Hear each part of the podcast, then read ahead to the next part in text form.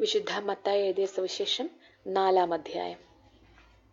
അനന്തരം പിശാചിനാൽ പരീക്ഷിക്കപ്പെടുവാൻ യേശുവിനെ ആത്മാവ് മരുഭൂമിയിലേക്ക് നടത്തി. അവൻ നാൽപ്പത് പകലും നാൽപ്പത് രാവും ഉപവസിച്ച ശേഷം അവന് വിശന്നു. അപ്പോൾ പരീക്ഷകൻ അടുത്തു വന്ന് നീ ദൈവപുത്രനെങ്കിൽ ഈ കല്ല് അപ്പമായി തീരുവാൻ കൽപ്പിക്ക എന്ന് പറഞ്ഞു.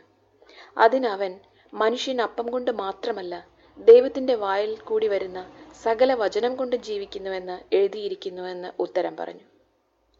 പിന്നെ പിശാജ് അവനെ വിശുദ്ധ നഗരത്തിൽ കൊണ്ടുപോയി ദൈവാലയത്തിന്റെ അഗ്രത്തിന്മേൽ നിർത്തി അവനോട് നീ ദൈവപുത്രനെങ്കിൽ താഴത്തോട്ട് ചാടുക. നിന്നെക്കുറിച്ച് അവൻ തന്റെ ദൂതന്മാരോട് കൽപ്പിക്കും. അവൻ നിന്റെ കാൽ കല്ലിനോട് തട്ടാതെ വണ്ണം നിന്നെ കയ്യിൽ താങ്ങിക്കൊള്ളും എന്ന് എഴുതിയിരിക്കുന്നുവല്ലോ എന്ന് പറഞ്ഞു.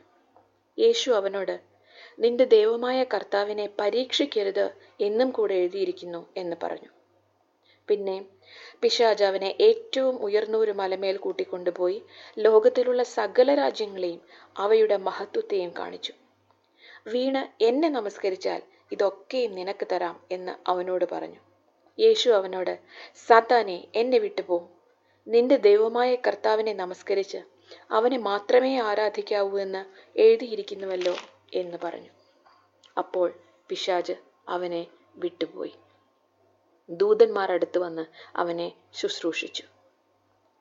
യോഹന്നാൻ തടവിലായി എന്ന് കേട്ടാറെ അവൻ ഗലിയിലേക്ക് വാങ്ങിപ്പോയി.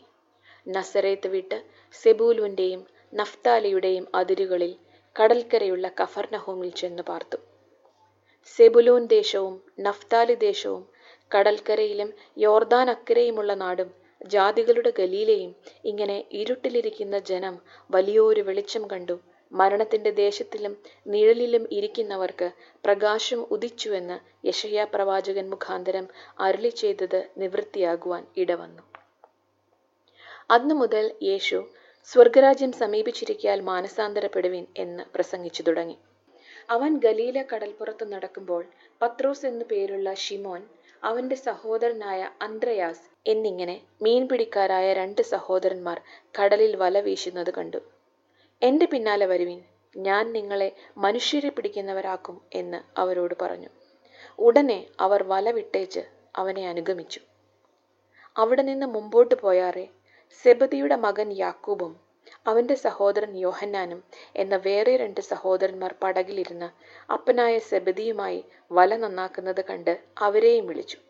അവരും ഉടനെ പടകിനെയും അപ്പനെയും വിട്ട് അവനെ അനുഗമിച്ചു. പിന്നെ യേശു ഗലീലയിലൊക്കെയും ചുറ്റി സഞ്ചരിച്ചുകൊണ്ട് അവരുടെ പള്ളികളിൽ ഉപദേശിക്കുകയും രാജ്യത്തിന്റെ സുവിശേഷം പ്രസംഗിക്കുകയും ജനത്തിലുള്ള സകല ദീനത്തെയും വ്യാധിയെയും സൗഖ്യമാക്കുകയും ചെയ്തു.